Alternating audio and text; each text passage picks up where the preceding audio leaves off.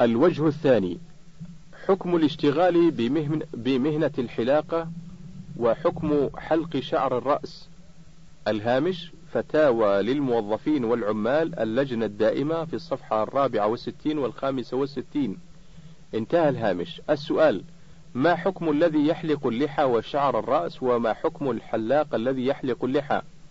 الجواب حلق اللحية حرام واتخاذه مهنة واتخاذه مهنة حرام لأنه تعاون على الإثم والعدوان الذي نهى سبحانه وتعالى عنه بقوله وتعاونوا على البر والتقوى ولا تعاونوا على الإثم والعدوان سورة المائدة الآية الثانية. وأما حلق شعر الرأس فمشروع ولا إثم على من حلق رأس غيره أو اتخذ حلقه حرفة يتكسب منها وبالله التوفيق. وصلى الله وسلم على عبده ورسوله محمد وآله وصحبه. عليك بالكلام الطيب لمديرك. السؤال هل قبل ذلك الهامش فتاوى للموظفين والعمال؟ الشيخ بن باز رحمه الله في الصفحتين الخامسة والستين والسادسة والستين. انتهى الهامش. السؤال هل, مت هل من يتقرب لمديره بالكلمة الطيبة والهدية القيمة ويظهر الاحترام له وهو لا يرغب فيه ويتمنى لو يستبدل بغيره؟ فهل هذا من النفاق؟ علما أن المدير يتصف بالصفات الحميدة.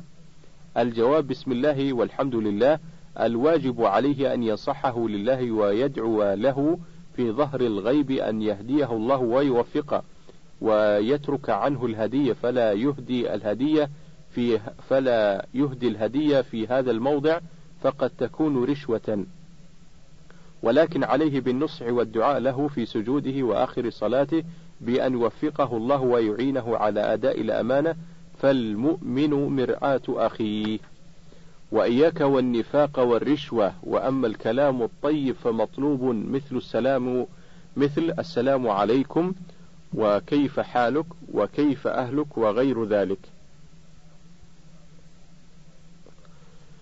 حكم مقابلة الإساءة بالإساءة. الهامش فتاوى للموظفين والعمال اللجنة الدائمة في الصفحة السابعة والستين. انتهى الهامش. السؤال كذب أحد الموظفين على زميله بالعمل عن طريق الوشاية فألحق به ضررا.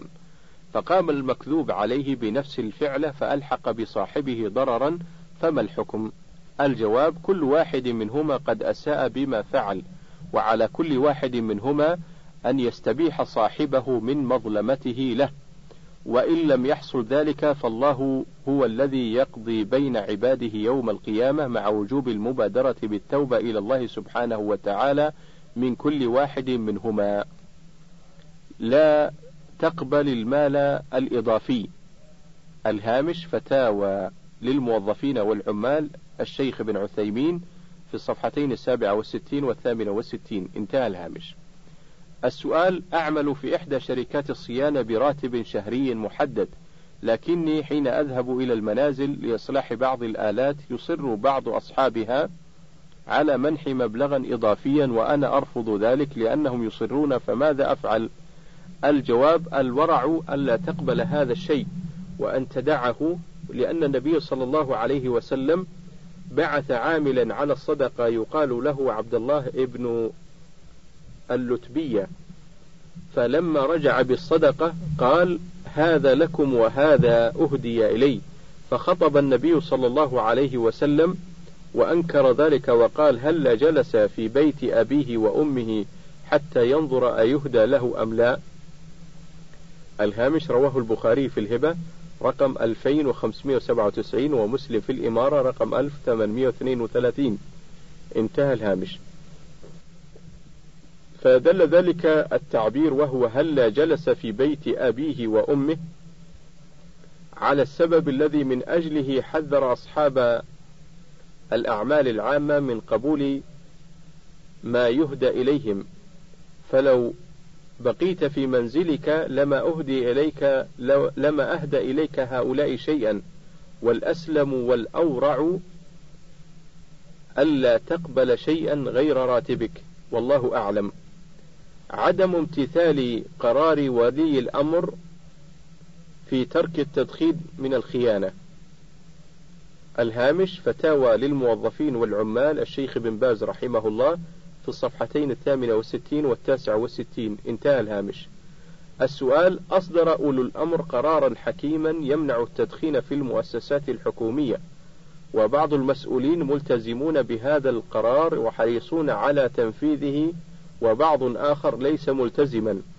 فهل هؤلاء الذين لم يلتزموا به يعتبرون في عداد الخائنين للأمانة التي أسندها لهم ولي الأمر؟ الجواب هؤلاء الذين لم يمتثلوا الأمر يعتبرون قد خانوا الأمانة وارتكبوا معصيتين. إحداهما تعاطي التدخين وهو محرم ومنكر لما فيه من المضار العظيمة والإسكار في بعض الأحيان. والثاني عصيانهم لولي الأمر فيما أمرهم به من ترك هذه المعصية ومنع الموظفين منها. وقد قال الله عز وجل يا أيها الذين آمنوا أطيعوا الله وأطيعوا الرسول وأولي الأمر منكم. الآية سورة النساء الآية التاسعة والخمسون. وقال النبي صلى الله عليه وسلم من أطاعني فقد أطاع الله ومن عصاني فقد عصى الله ومن أطاع الأمير فقد أطاعني ومن عصى الأمير فقد عصاني.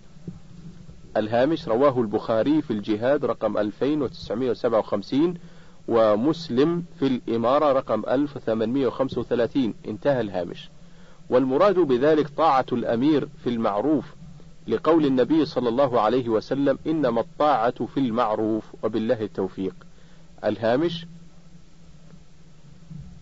رواه البخاري في المغازي رقم أربعة آلاف ومائتين وأربعين ومسلم في الإمارة رقم ألف وثمانمائة وأربعين. انتهى الهامش.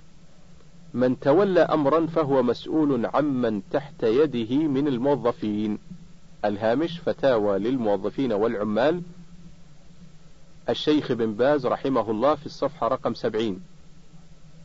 انتهى الهامش. السؤال هل يجب على من تولى أمرا من الأمور ومعه موظفون تحت سلطته أن يأمر المقصر منهم في الصلاة بأدائها وهكذا آه، غيرها من أمور الشرع؟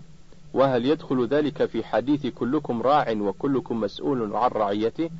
الجواب يلزم كل مسؤول أن يأمر من تحت يده من الموظفين بما أوجب الله كأداء الصلاة في الجماعة وأداء الأمانة في الوظيفة وترك ما حرم الله عليهم من الغش والخيانة وإيذاء المراجعين وظلمهم وغير ذلك. وهو داخل في قوله صلى الله عليه وسلم كلكم راع وكلكم مسؤول عن رعيته. الهامش رواه البخاري في الجمعة رقم 893 ومسلم في الإمارة رقم 1829 انتهى الهامش. الواسطة الهامش فتاوى للموظفين والعمال اللجنة الدائمة في الصفحتين الحادية عشرة والثانية عشرة. انتهى الهامش. السؤال ما حكم الواسطة وهل هي حرام؟ مثلا إذا أردت أن أتوظف أو أدخل, أو أدخل في مدرسة ونحو ذلك واستخدمت الواسطة فما حكمها؟ الجواب أولا إذا ترتب على توسط من شفع لك في الوظيفة. حرمان من هو أولى وأحق بالتعيين فيها من جهة الكفاية العلمية التي تتعلق بها والقدرة على تحمل أعبائها والنهوض بأعمالها مع الدقة في ذلك فالشفاعة محرمة. لأنها ظلم لمن هو أحق بها والظلم وظلم وظلم لأولي الأمر وذلك بحرمانهم من عمل الأكفاء وخدمته لهم ومعونته إياهم على النهوض بمرفق من مرافق الحياة وهو اعتداء على الأمة بحرمانها ممن ينجز أعمالها ويقوم بشؤونها في هذا الجانب على خير حال. ثم هي مع ذلك تولد تولد الضغائن وظنون السوء ومفسدة للمجتمع. وإذا لم يترتب على الوساطة ضياع حق لأحد أو نقصانه فهي جائزة بل مرغب فيها شرعا ويؤجر عليها الشفيع إن شاء الله. وثبت أن النبي صلى الله عليه وسلم قال اشفعوا تؤجروا ويقضي الله على لسان رسوله ما يشاء. الهامش رواه البخاري في الزكاة رقم 1432 ومسلم في البر رقم 2627 انتهى الهامش. ثانيا المدارس والمعاهد والجامعات مرافق عامة للأمة يتعلمون فيها ما ينفعهم في دينهم ودنياهم ولا فضل لأحد من الأمة فيها على أحد منها إلا بمبر إلا بمبررات أخرى غير الشفاعة. فإذا علم الشافع أنه يترتب على الشفاعة حرمان من هو أولى من جهة الأهلية أو السن أو الإسبقية في التقديم أو نحو ذلك كانت الوساطة ممنوعة لما يترتب عليها من الظلم لمن حرم أو اضطر إلى مدرسة أبعد فناله تعب ليستريح غيره. ولما ينشأ عن ذلك من الضغائن وفساد المجتمع وصلى الله على نبينا محمد وآله وصحبه وسلم. حكم دفع الرشوة للتوصل إلى الحق. الهامش فتاوى للموظفين والعمال الشيخ ابن عثيمين في الصفحة السادسة عشرة والثامنة عشرة انتهى الهامش. السؤال أعمل مع تاجر لا يسير لا يسير عملا إلا بالرشاوي. إنني أدير حساباته وأراقب العمل وأتقاضى على ذلك أجرا منه. فهل علي إثم في العمل معه أم لا؟ الجواب أولا يجب أن تعلم أن الرشوة المحرمة هي التي يتوصل بها الإنسان إلى باطل كأن يرشي القاضي مثلا ليحكم له بالباطل. أو يرشي الموظف ليسامحه على أمر لا تسمح به الدولة أو ما أشبه ذلك. هذا هو المحرم. أما الرشوة التي يتوصل بها الإنسان إلى حقه كأن لا يمكنه الحصول على حقه إلا بشيء من المال فإن هذا حرام على الآخذ وليس على المعطي لأن المعطي إنما أعطى من أجل الوصول إلى حقه لكن الآخذ الذي أخذ تلك الرشوة هو الآثم. لأنه أخذ ما لا يستحق. وإنني بهذه المناسبة أحذر من هذا العمل المهين المحرم شرعا والذي لا يرضاه العقل فإن البعض نسأل الله لهم الهداية. لا يمكن أن يقوموا بالواجب عليهم من حقوق الناس في تسيير أمورهم إلا ببذل شيء من المال لهم وهذا حرام عليهم وخيانة للدولة وللأمانة. وأكل المال بالباطل وظلم لإخوانهم فعليهم أن يتقوا الله عز وجل ويقوموا بالأمانة التي حملوها أو حملوها. أما بالنسبة للعمل مع هذا التاجر الذي يتقاضى رشاوى فإنه ينبني على ما ذكرنا، فالعمل عند هذا الشخص حرام لأن العمل عند فاعل الحرام إعانة له على حرامه، فالإعانة على الحرام مشاركة للفاعل على الإثم، وعليك أن تنظر إذا كان هذا الرجل يبذل ما يبذل من مال من أجل الحصول على الحق الذي يستحقه ومن هنا ليس عليك إثم ولا حرج في البقاء عنده. هذا العمل لا يجوز. الهامش فتاوى للموظفين والعمال. الشيخ بن باز رحمه الله في الصفحة السادسة والعشرين. انتهى الهامش. السؤال أعرف قريبا لي يعمل بأحد أقسام السنترال ويحول لي بعض المكالمات الدولية دون علم أصحابها بالمجان. فهل علي في هذا العمل شيء رغم أني رغم أن أصحاب الهاتف ناس مقتدرون؟ الجواب هذا العمل لا يجوز إلا بإذنهم وهو خيانة من قريبك. نسأل الله لنا ولكم وله الهداية. استخدام عمال الشركة خارج وقت الدوام. الهامش فتاوى للموظفين والعمال الشيخ بن عثيمين في الصفحة الثامنة والثلاثين. انتهى الهامش. السؤال ما حكم استخدام بعض عمال الشركة التي أعمل بها في القيام ببعض الأعمال الخاصة بي علما بأن ذلك يحدث خارج وقت الدوام وأدفع لهم أجرهم؟ الجواب لا بأس بذلك بشرط أن لا تكون الشركة تمنع عمالها من هذا الشيء. فتوى في حكم المضطر. الهامش فتاوى للموظفين والعمال الشيخ بن جبرين في الصفحة السادسة والأربعين. انتهى الهامش. السؤال نشرت في جريدة المسلمون فتوى لأحد المشايخ بجواز عمل رجل في مقهى يقدم الخمر لأنه في حكم المضطر فأي اضطرار هذا؟ أريد توضيحا أكثر حول هذا الموضوع لأن الرسول صلى الله عليه وسلم لعن كل من يعمل في الخمر.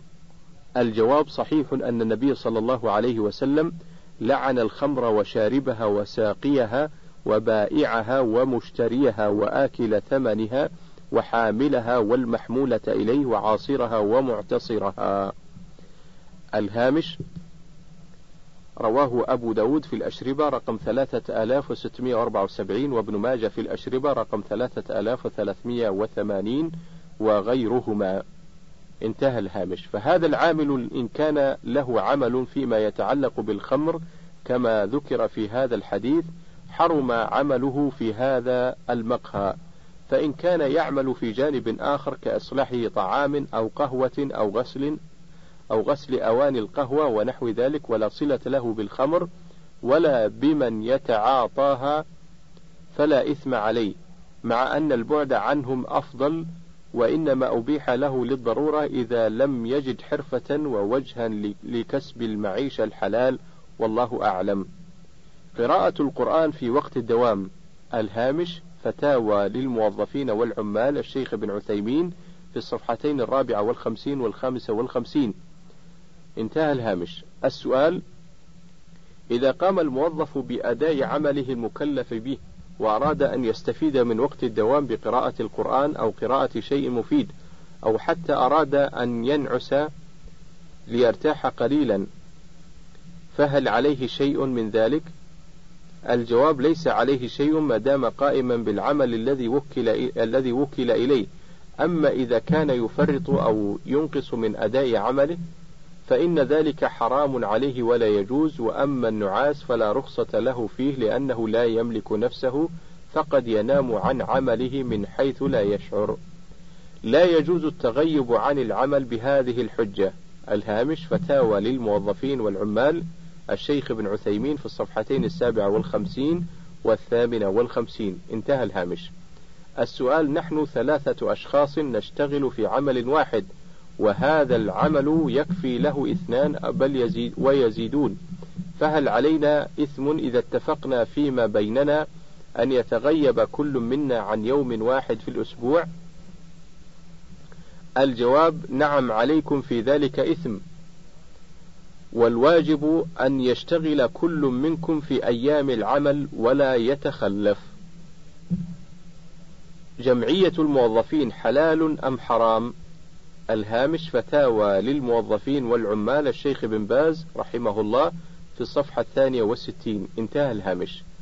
السؤال جماعة من المدرسين يقومون في نهاية كل شهر بجمع مبلغ من المال من رواتبهم ويعطى لشخص معين منهم وفي نهاية الشهر الثاني يعطى لشخص آخر وهكذا حتى يأخذ الجميع نصيبهم وتسمى عند البعض بالجمعية فما حكم الشرع في ذلك؟ الجواب ليس في ذلك بأس وهو قرض ليس فيه اشتراط نفع آه وهو قرض ليس فيه اشتراط نفع زائد لأحد وقد نظر في ذلك وقد نظر في ذلك مجلس هيئة كبار العلماء فقرر بالأكثرية جواز ذلك لما فيه من المصلحة للجميع بدون مضرة.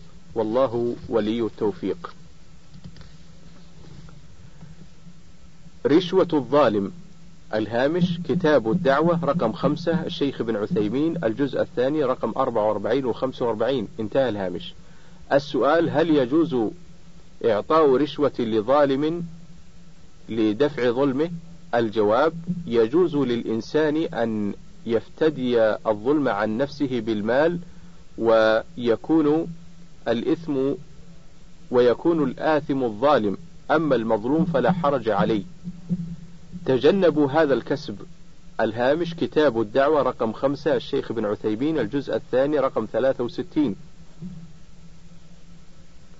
انتهى الهامش. السؤال إذا كان والدي مكسبه حرام فهل يجوز لنا أن نأكل مما يحضره لنا؟ وإذا كان لا يجوز فما العمل؟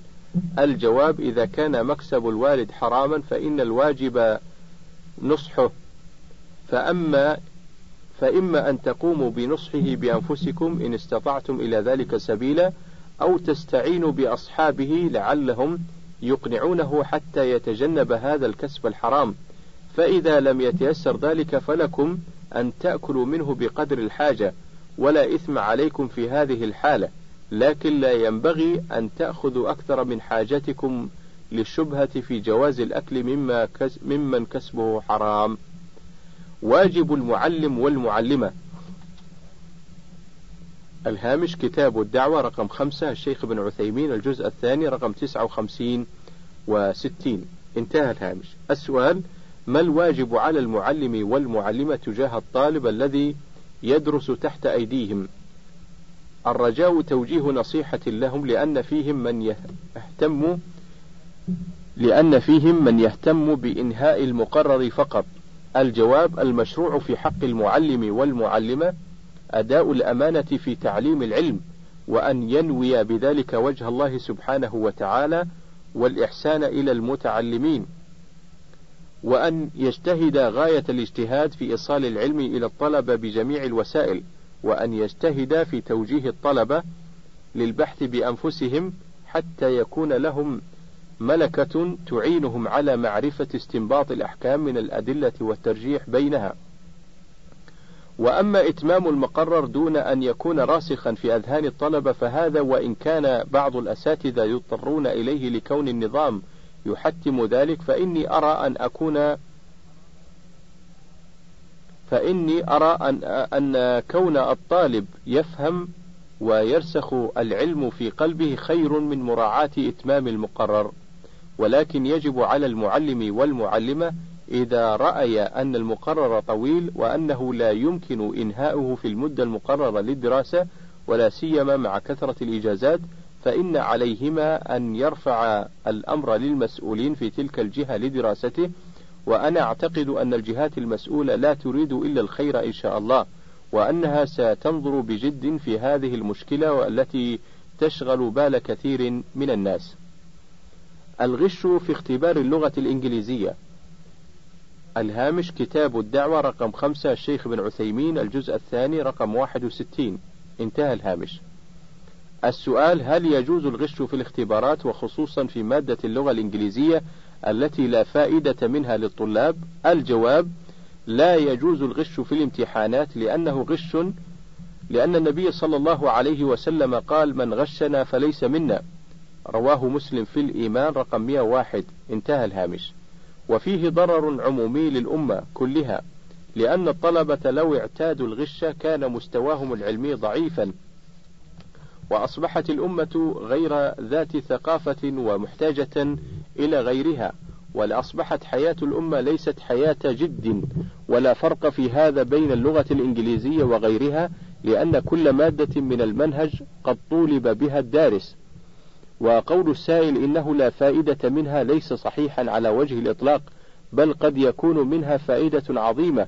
أرأيت لو كنت تريد أن تدعو إلى الإسلام قوما لا يعرفون اللغة لا يعرفون إلا اللغة الإنجليزية. أفلا تكون هنا فائدة اللغة الإنجليزية عظيمة جدا؟ وما أكثر المواقف التي نتمنى أن يكون معنا فيها لغة نستطيع أن نتفاهم مع مخاطبين مع مخاطبين بها. الغش في العلوم البحتة. الهامش فتاوى المرأة. الشيخ بن جبرين في الصفحة الحادية عشرة بعد المياه انتهى الهامش. السؤال ما حكم الغش في دورة اللغة الإنجليزية أو العلوم البحتة كالرياضيات وغيرها؟ الجواب لا يجوز الغش في أي مادة من المواد مهما كانت لأن الاختبار المقصود منه لأن الاختبار المقصود منه هو تحديد وتقويم مستوى الطالب في هذه المادة ولما في ذلك أيضا من الكسل والخداع وتقديم الضعيف على المجتهد. قال رسول الله صلى الله عليه وسلم من غشنا فليس منا. الهامش رواه مسلم في الإيمان رقم 101 انتهى الهامش. ولفظ الغش هنا عام لكل شيء والله أعلم. حكم تأجير المحلات لمن يستعملها في الحرام. الهامش فتاوى المرأة الشيخ بن عثيمين في الصفحة الثالثة عشرة بعد المئة. انتهى الهامش. السؤال ما حكم تأجير المحلات التجارية على من يبيع الدخان والغناء وأشرطة الفيديو غير الطيبة والبنوك الربوية؟ الجواب حكم إيجار هذه المحلات يعلم من قوله تعالى وتعاونوا على البر والتقوى ولا تعاونوا على الإثم والعدوان سورة المائدة الآية الثانية. وعلى هذا فتأجير المحلات للأغراض, للأغراض المذكورة في السؤال حرام لأنه من التعاون على الإثم والعدوان. لا يجوز الغش في الامتحان. الهامش فتاوى المرأة الشيخ بن جبرين رقم الصفحة رقم 113 انتهى الهامش. السؤال أقوم بتنقيل الإجابة لزميلتي في الفصل أثناء الامتحان بعد أن تنشدني الإجابة بإحدى الطرق والوسائل الممكنة. فما رأي فما رأي الدين في ذلك؟ الجواب لا يجوز الغش في الامتحان ولا إعانة الغاش على شيء من ذلك سواء بالكلام الخفي أو تمكين المجاور من نقل الجواب أو بعضه أو غير ذلك من الحيل لما فيه من الضرر على المجتمع حيث إن هذا الغش حيث إن هذا الغاش يحمل مؤهلا لا يستحقه حيث إن هذا الغاش يحمل مؤهلا لا يستحقه فيولى ما ليس له بأهل وذلك ضرر وغرر والله أعلم. التأمين التجاري والتأمين على السيارة. الهامش اللؤلؤ المكين من فتاوى بن جبرين في الصفحة رقم 90 و 91 بعد المئة. انتهى الهامش. السؤال ما حكم الشرع في التأمين التجاري وخاصة التأمين على السيارة؟ الجواب حكم التأمين التجاري أنه لا يجوز شرعا ودليله قوله تعالى ولا تأكلوا أموالكم بينكم بالباطل سورة البقرة الآية الثامنة والثمانون بعد المئة.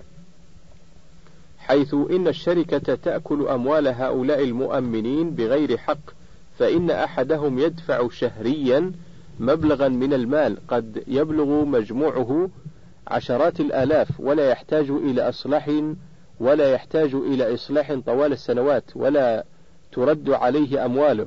وأيضا فإن بعضهم قد يدفع مالا قليلا فيحصل منه حادث يكلف الشركة أضعاف ما دفع لها فيأكل مال الشركة بغير حق. وأيضا فإن الكثير من الذين دفعوا التأمين للشركة يتهورون ويركبون الأخطار ويتعرضون للحوادث ويسرعون ويقولون إن الشركة قوية. وقد تدفع ما يحصل من الحوادث وفي ذلك ضرر على المواطنين بكثرة الحوادث والوفيات. والله أعلم.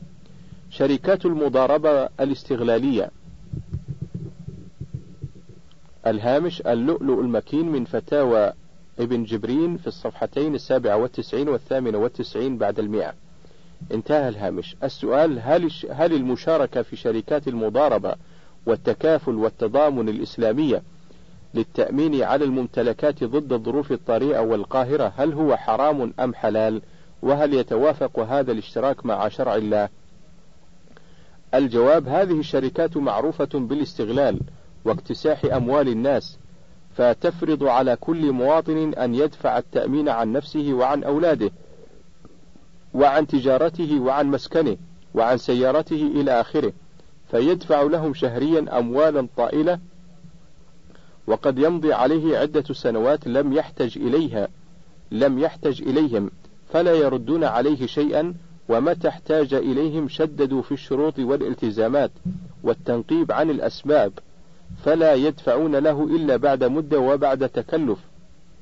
ثم فيها مفسدة أخرى وهي أنه قد يكلف الشركة أموالا طائلة أضعاف ما أخذت من أولئك المساهمين وذلك من الغرر والضرر. فالأول فالأولى أخذها فالأول أخذها من المساهم بدون أن تخسر عليه والثاني دفعها للثاني أكثر وأكثر مما دفع له مما دفع لها والمفسدة الثالثة فالأولى أخذها من المساهم بدون أن تخسر عليه والثانية دفعها للثاني أكثر وأكثر مما دفع له والمفسدة الثالثة مخاطرة الكثير من المساهمين وعدم التثبت بحيث يركب الأخطار ويتهور مدعيا أن الشركة ستدفع ما نتج عنه من الحوادث.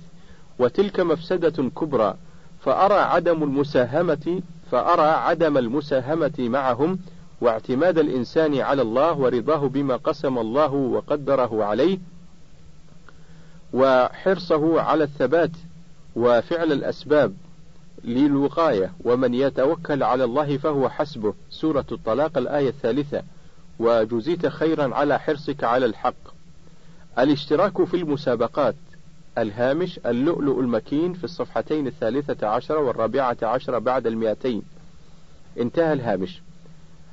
السؤال ما الحكم في الاشتراك في مسابقات علمية أو معلومات عامة وفي حالة الاشتراك قيمة الجائزة عشرة آلاف ريال الجواب يجوز إذا كان ذلك في حل مسائل علمية تتعلق بالتوحيد أو الفقه أو التفسير وليس فيها دعاية إلى المحلات أو إضاعة أو إضاعة أوقات ولا بأس بأخذ الجائزة في هذه الحال والله أعلم. مسابقات الأسواق التجارية. الهامش اللؤلؤ المكين في الصفحتين الرابعة عشرة والخامسة عشرة بعد المئتين. انتهى الهامش. السؤال لدي أسواق تجارية وأرغب في إقامة مسابقة يعقبها توزيع جوائز على الفائزين وطريقتها ما يلي. واحد أسئلة المسابقة يتحصل عليها كل شخص ولا يجبر بالشراء بمبلغ معين حتى يدخل في المسابقة سواء اشترى أم لم يشتري يحق له الدخول فيها. اثنان تجمع الإجابة الصحيحة في صندوق ويحدد ويعلن للجميع أنه في هذا اليوم يتم سحب عشر آه، سحب عشر إجابات صحيحة مثلا من بين خمسين إجابة. والعشر إجابات التي سيقع عليه الاختيار أصحابها هم هم الفائزون في هذه المسابقة. والسؤال هل يدخل في هذه العملية شيء من القمار أم أنها نوع محرم من أنواع المحرمات؟ الجواب ينظر إلى الهدف من هذه المسابقة فإن كان القصد منها فائدة الباحث وحثه على البحث والسؤال ومعرفة الجواب الصحيح فإن ذلك جائز لما فيه من حرص المشتركين على العلم والتعلم ومعرفة تلك الأحكام فيعود عليهم بفائدة ولو كان قصدهم الحصول على الجائزة كجوائز المتفوقين في الجامعات والمعاهد العلمية ونحوها وإن كان القصد المصلحة لك دنيوية وإن كان القصد المصلحة لك دنيوية خاصة فلا تجوز هذه المسابقة فيما يظهر فتركها أفضل والله أعلم. مسابقات الجرائد والمجلات الهامش اللؤلؤ المكين في الصفحتين الثانية عشرة والثالثة عشرة بعد المئتين. انتهى الهامش. السؤال ما حكم الاشتراك في المسابقات التي تقيمها الجرائد والمجلات؟ الجواب لا شك أن هذه الجوائز التي تمنحها الصحف والمجلات ما قصدوا منها إلا مصلحتهم حيث يكثر شراء تلك الصحف وتنتشر وتروج بين الأفراد فيربح ربحا كثيرا. أضعاف ما يبذلونه من الجوائز رغم أن تلك الصحف ليس لها ميزة عن غيرها بل ربما يكون بل ربما يكون فيها فساد وشر وصور فاتنة ومقالات منكرة فيقصدون ترويجها بين الناس بهذه الجوائز فعلى هذا لا يجوز الاشتراك فيها لما فيه من تشجيعهم وتقوية صحفهم والله أعلم. نوع آخر من مسابقات المحلات التجارية الهامش اللؤلؤ المكين في الصفحة الثالثة عشرة بعد المئتين. انتهى الهامش. السؤال ما حكم الاشتراك في المسابقات التي تقيمها المحلات والمؤسسات التجارية وهي قد تشترط على المشارك شراء شيء من سلعها وقد لا تشترط ذلك؟ الجواب هذه أيضا من الدعايات التي من الدعايات إلى ترويج السلع وإشهار الأماكن ونشر سمعة بين الناس لهذه المحلات. فننصح بعدم الشراء منهم لأجل تلك الجوائز. أما إذا اشترى منهم لحاجته إلى السلعة ولم يقصدهم ويذهب إلى محلاتهم البعيدة لأجل الشراء بل اشترى منهم لقربهم منه فلا بأس بأخذ الجوائز ونحوها. التأمين على السيارات. الهامش فتاوى إسلامية الشيخ بن جبرين الجزء الثاني رقم أربعة وثلاثين وثلاثمائة وخمسة وثلاثين وثلاثمائة انتهى الهامش. السؤال يسأل محمد حسنين عوض عن حكم التأمين على السيارات حيث إن مكاتب تأجير السيارات اليومي في المطارات يؤمنون على سياراتهم. فإذا استأجرها الإنسان منهم دفع ما يقارب ثلاثين ريالا كتأمين عن السيارات فيما لو حدث على السيارات حادث فتتولى الشركة إصلاح ذلك إن إذا كان الخطأ من المستأجر. أفيدونا جزاكم الله خيرا. الجواب التأمين في نظري نوع من الضرر حيث إن الشركة قد تأخذ من بعض المؤمنين أموالا كل سنة ولا تعمل معهم شيئا ولا يحتاجون إليها في إصلاح ولا غيره. وقد تأخذ من البعض الآخر مالا مالا قليلا وتخسر عليه الشيء الكثير. وهناك قسم من أهل السيارات قليل إيمانهم وخوفهم من الله تعالى. فمتى أمن أحدهم على سيارته فإنه لا يبالي بما حصل. فيتعرض للأخطار ويتهور في سيره فيسبب حوادث ويقتل أنفسا مؤمنة ويتلف أموالا محترمة ولا يهمه ذلك حيث عرف أن الشركة ستتحمل عنه ما ينتج من آثار ذلك. فأنا أقول إن هذا التأمين لا يجوز بحال لهذه الأسباب وغيرها سواء على السيارات أو الأنفس أو الأموال أو غيرها. تجارة العملة في السوق السوداء. الهامش فتاوى إسلامية اللجنة الدائمة الجزء الثاني رقم خمسة عشر. انتهى الهامش. السؤال برقم 2010 في الرابع والعشرين من الشهر الحادي عشر من عام واحد وأربعمائة وألف للهجرة ومضمونه هل تجوز تجارة العملة في السوق السوداء رغم أن قوانين البلد تمنع ذلك؟ الجواب يجوز شراء العملة بعملة أخرى من غير جنسها. ولو تفاوت السعر يدا بيد ولا يمنع من ذلك المخالفة ولا يمنع من ذلك المخالفة للقوانين الوضعية. حكم الفرفيرة الهامش فتاوى إسلامية اللجنة الدائمة الجزء الثاني رقم 333 انتهى الهامش. السؤال ما حكم هذه اللعبة التي ظهرت في الأسواق ويلعبها الأطفال والشبان وهي مركبة من منضدة فيها تماثيل لاعبي كرة القدم ويوضع فيها كرة صغيرة تحرك بالأيدي فمن غلب يدفع أجرة اللعبة إلى صاحبها والغالب لا يدفع شيئا فهل يجوز هذا وأمثاله في الشريعة الإسلامية؟ الجواب إذا كان حال هذه اللعبة ما ذكرت من وجود تماثيل بالمنضدة التي يلعب عليها التي يلعب عليها ودفع المغلوب أجرة استعمال اللعبة لصاحبها فهو فهي محرمة لأمور أولا